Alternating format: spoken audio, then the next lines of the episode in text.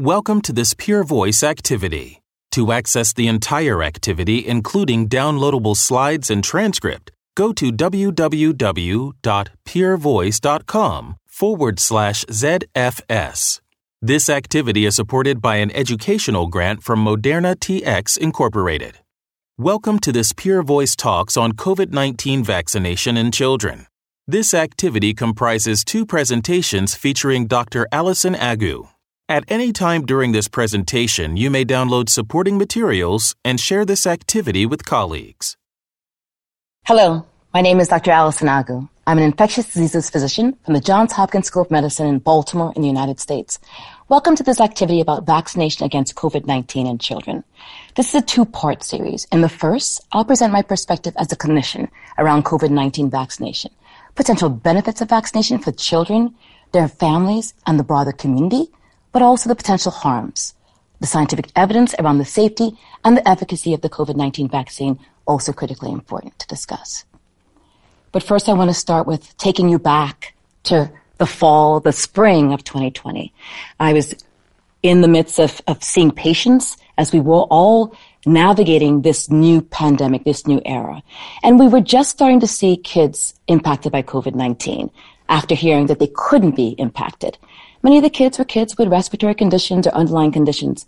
And then the first, ultimately, death in Baltimore was a young 13 year old with no prior conditions who came in and died ultimately of MISC, a multi-system inflammatory syndrome in children related to COVID-19.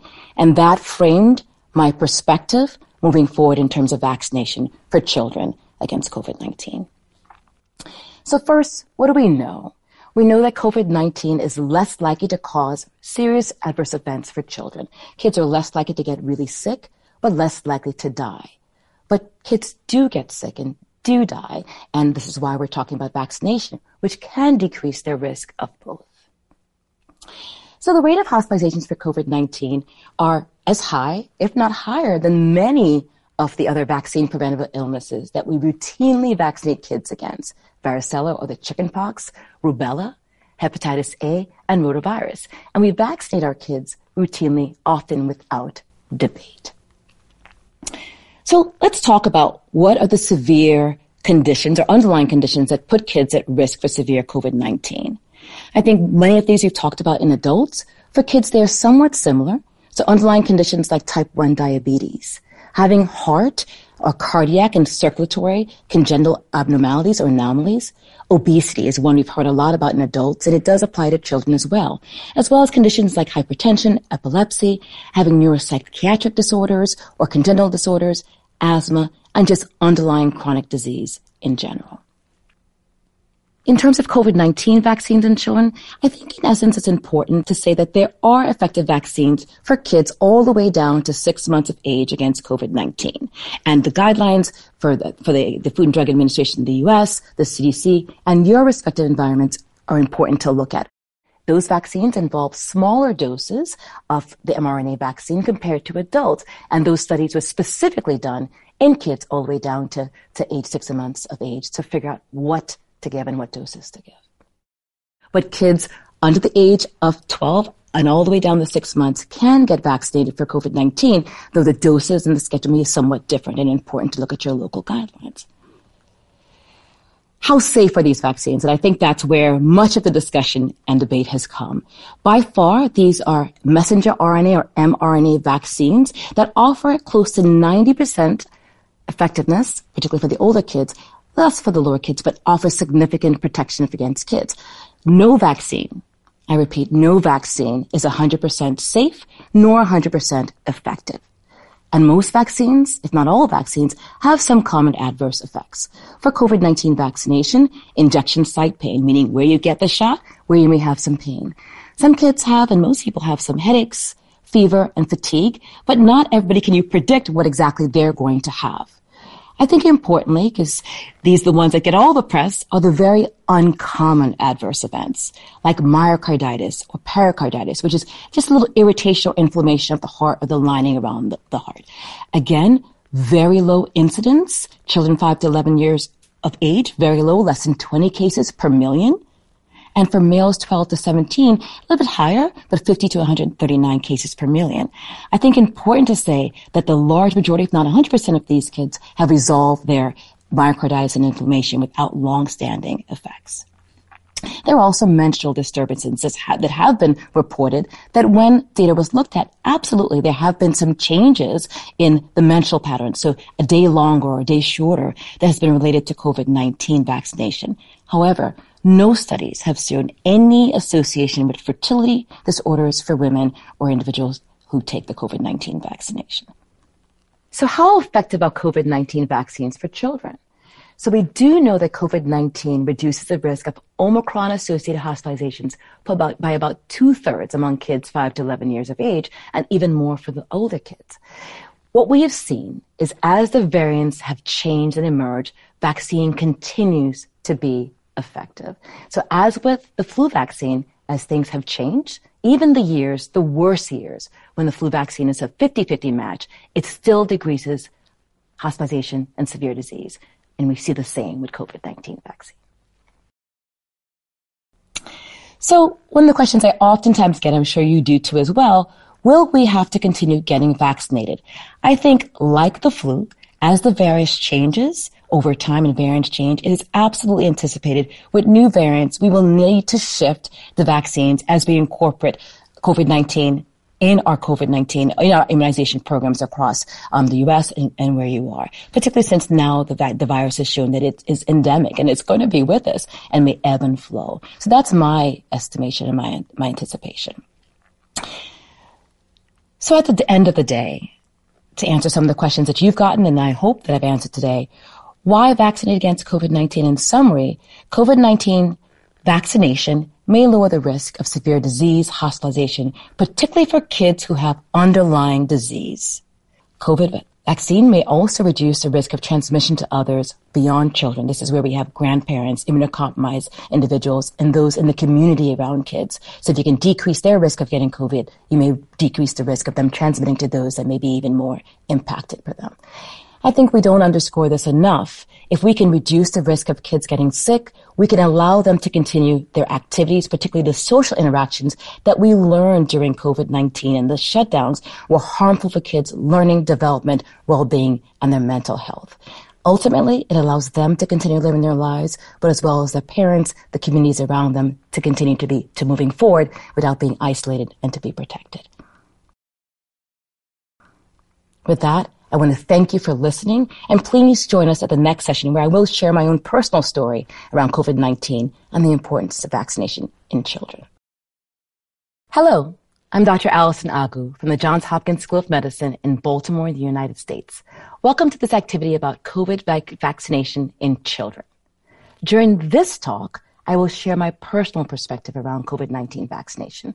What are the reasons that made me vaccinate my own children? What are the possible reasons that make parents hesitant to vaccinate their kids against COVID-19? And also to talk about some of the effective communication tools that healthcare professionals can use when addressing these fears. But first, I want to tell you my story. So not only am I a physician, but I'm a mother of two kids. At that time, they were 11.5 and 13, a boy and a girl who is of menstruating age.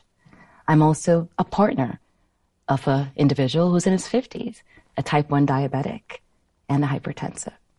I'm also a daughter of a woman with a respiratory condition that requires her to be on oxygen and Alzheimer's that I couldn't see for months and months or couldn't bring my kids around because of COVID-19.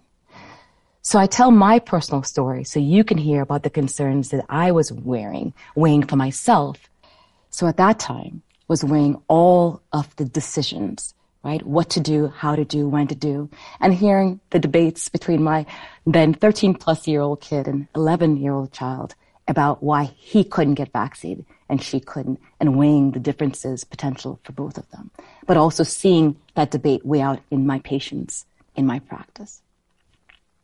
So what are the key parental concerns that we're hearing about COVID-19 vaccination? And some of the ones I had for myself. So first, I think safety, the short-term side effects. What are we immediately going to know? But then the long-term effects. What is the unknown?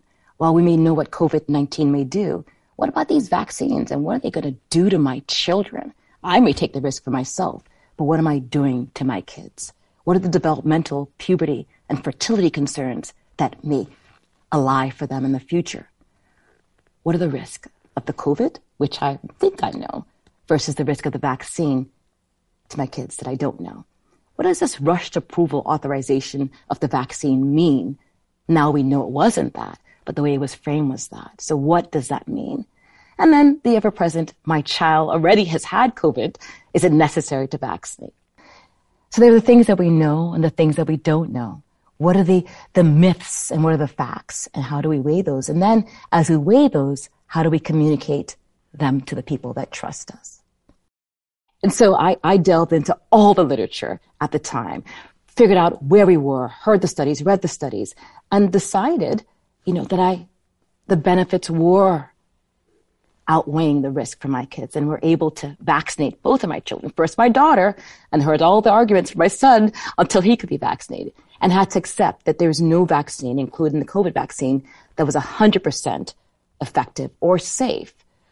But with all that I was seeing as a clinician at that time, those benefits outweighed the risk of the true unknown for COVID-19 that I was seeing.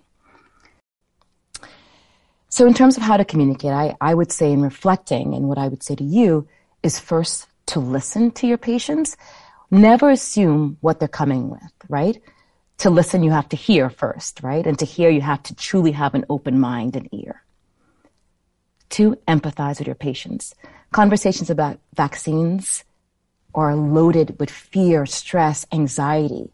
And to assume that your way is the right way and only way only leads to shutting it down. So empathize. I understand. Let's talk about the actual data. Extend that conversation to the situation that's relevant to them, right? So you have to literally meet your patients and their families where they are, acknowledge and address their emotions, which can oftentimes be charged, and know there may not be an answer or a quote unquote win that day. It's about extending that conversation.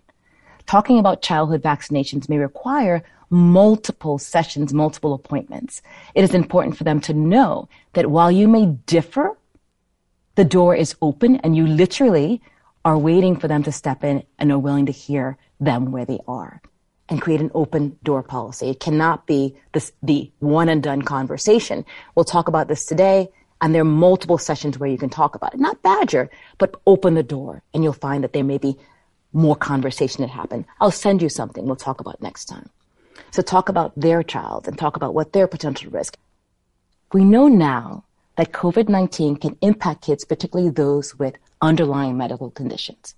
Just like in adults, kids with type 1 diabetes, um, cardiac and circulatory congenital abnormalities or anomalies, obesity, just like in adults, those with hypertension, epilepsy, neuropsychiatric disorders, and then respiratory issues like asthma and other chronic diseases can put kids at increased risk for severe COVID-19.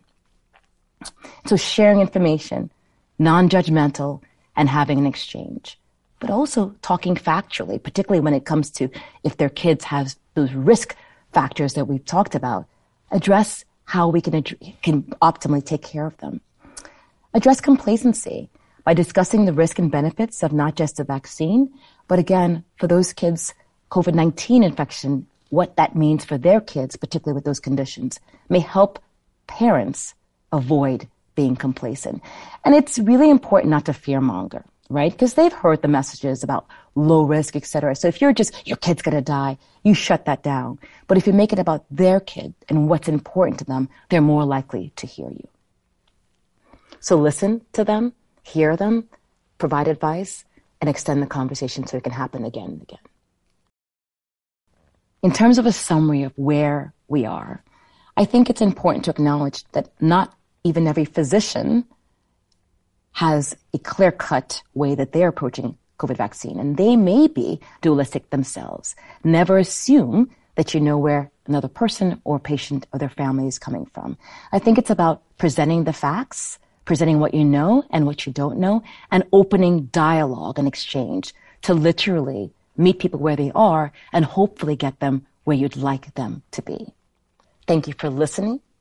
Appreciate your time. This has been an activity published by Peer Voice.